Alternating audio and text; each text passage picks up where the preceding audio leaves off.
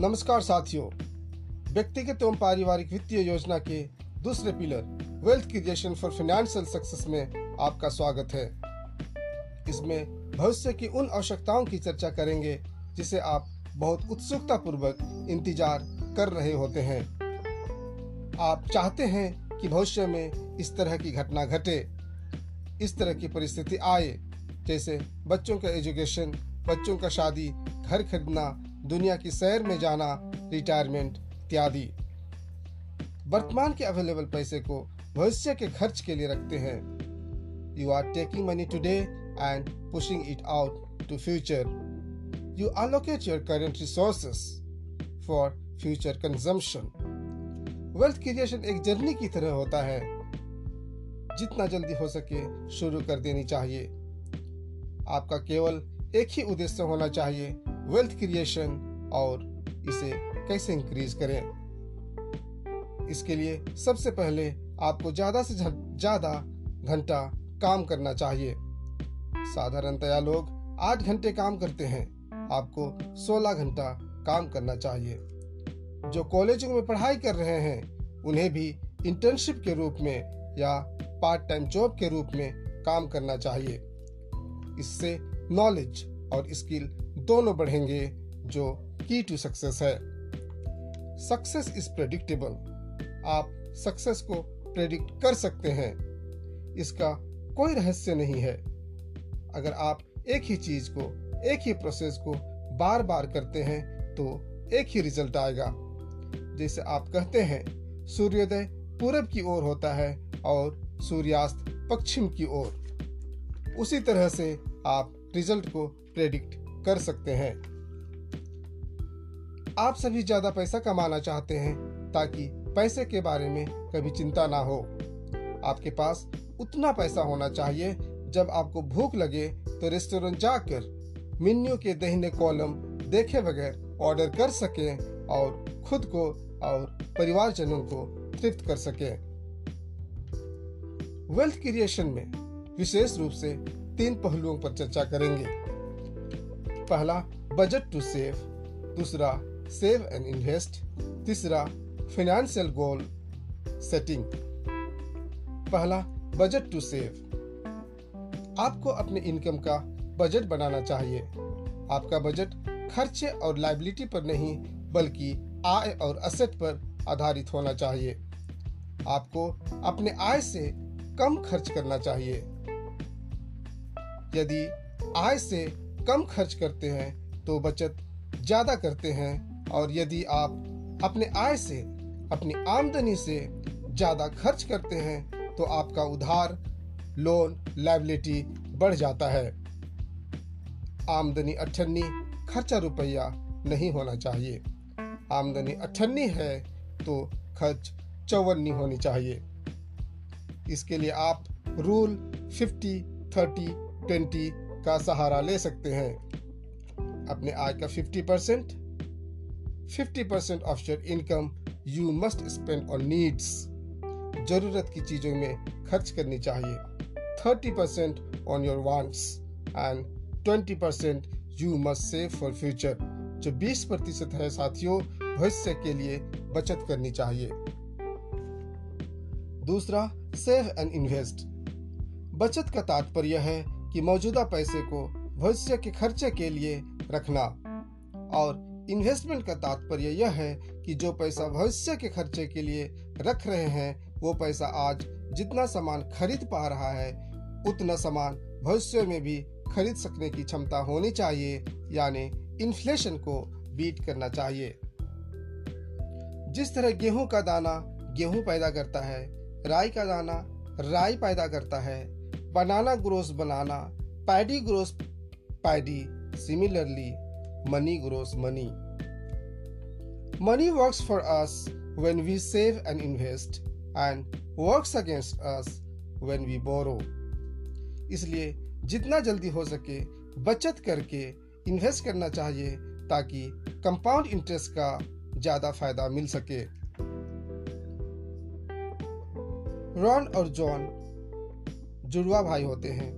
Ron 21 साल की उम्र से ही 2000 रुपया सालाना निवेश 10 साल तक करता है और इसके बाद वह 55 साल के उम्र तक के लिए छोड़ देता है, यानी उसका पैसा और 24 साल तक इन्वेस्टेड रहता है। जॉन 35 साल की उम्र से 2,000 रुपये प्रति माह इन्वेस्ट करना शुरू करता है और वह 55 साल की उम्र तक इन्वेस्ट करता है। एक ही ब्याज दर पर दोनों इन्वेस्ट करते हैं। कौन ज्यादा इन्वेस्ट कर रहा है, रॉन या जॉन?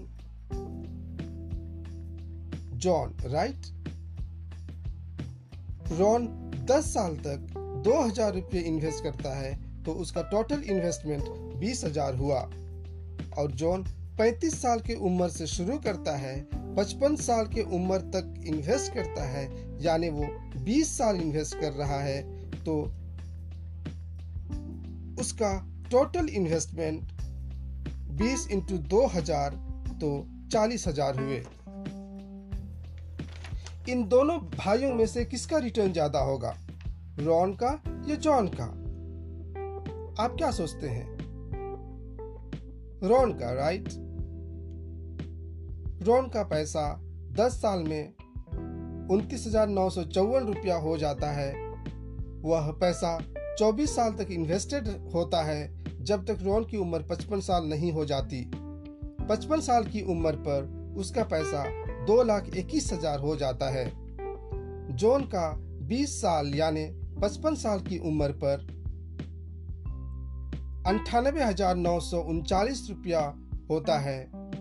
1,22,000 रुपया जॉन को कम मिलता है जबकि जॉन ने 2 गुना पैसा लगाया था। ऐसा क्यों? ऐसा इसलिए कि वह लेट से इन्वेस्ट करना शुरू किया, जिसका कारण कंपाउंड इंटरेस्ट का भरपूर फायदा नहीं उठा सका। इसलिए आपको भी जितना जल्दी हो सके इन्वेस्ट करना शुरू कर लेना चाहिए ताकि कंपाउंड इंटरेस्ट का पूरा फायदा मिल सके। एसेट जो अप्रिशिएट करता है उसमें हमेशा इन्वेस्ट करना चाहिए, जैसे गोल्ड या real estate.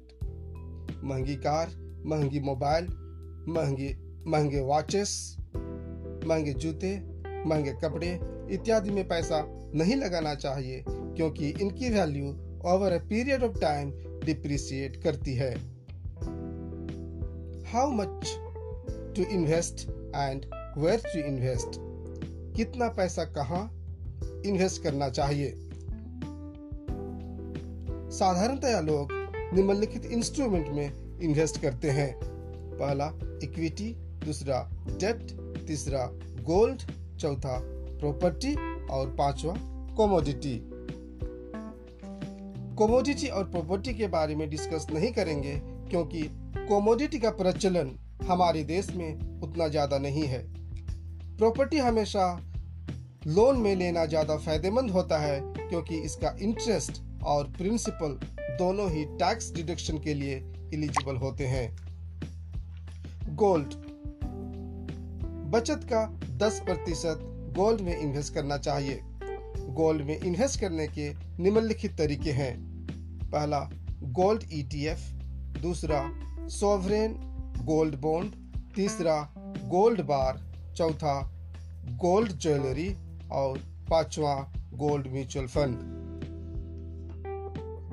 Equity and debt, साधारणतया लोग 100 - योर एज रूल फॉलो करते हैं, यानी यदि आपकी उम्र 40 साल है तो आप 100 - 40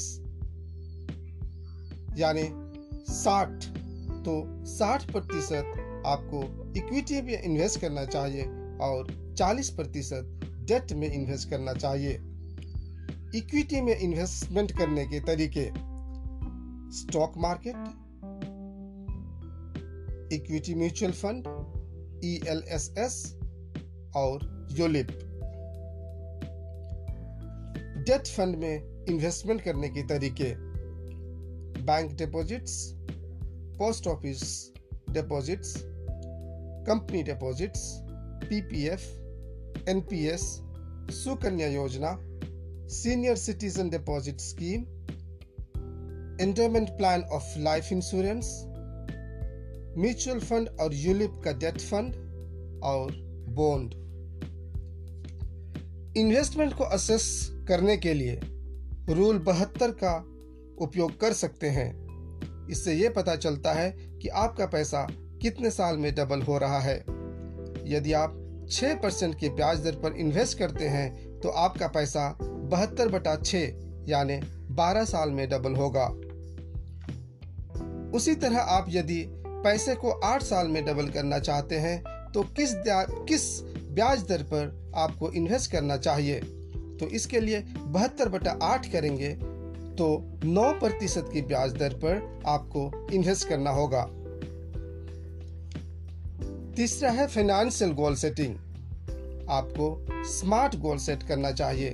स्मार्ट का मतलब स्पेसिफिक, मेजरेबल, अटेनेबल, रेलेवेंट और टाइम बाउंड।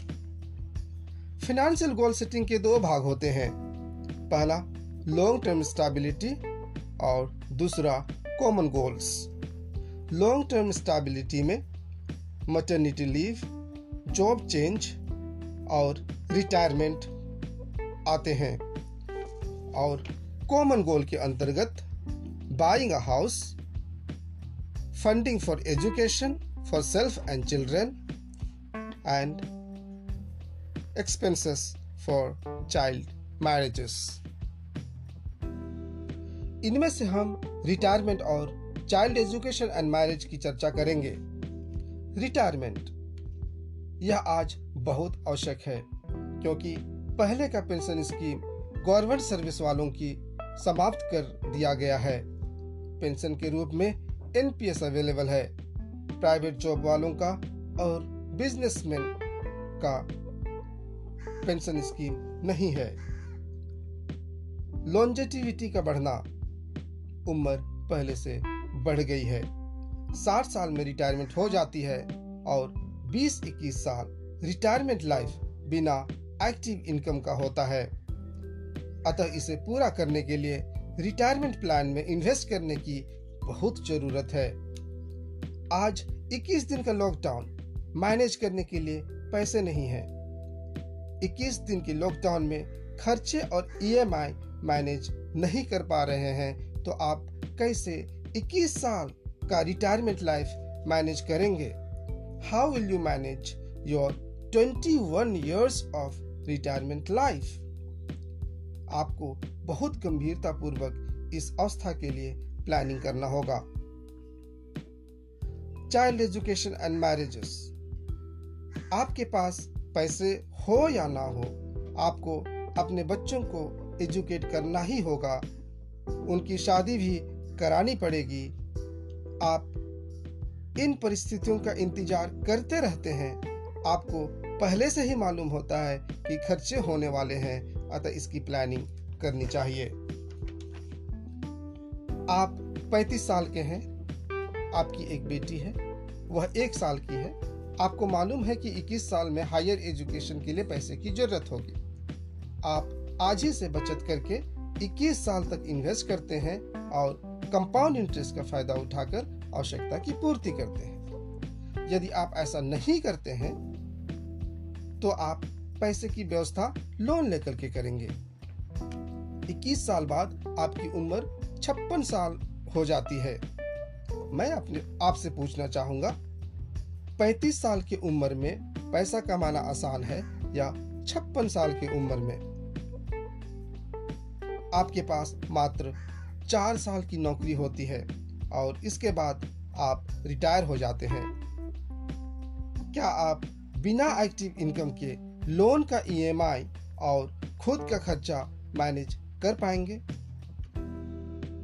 अगर आप पहले से इन्वेस्ट करते तो ब्याज आपके इन्वेस्टमेंट पर मिलता।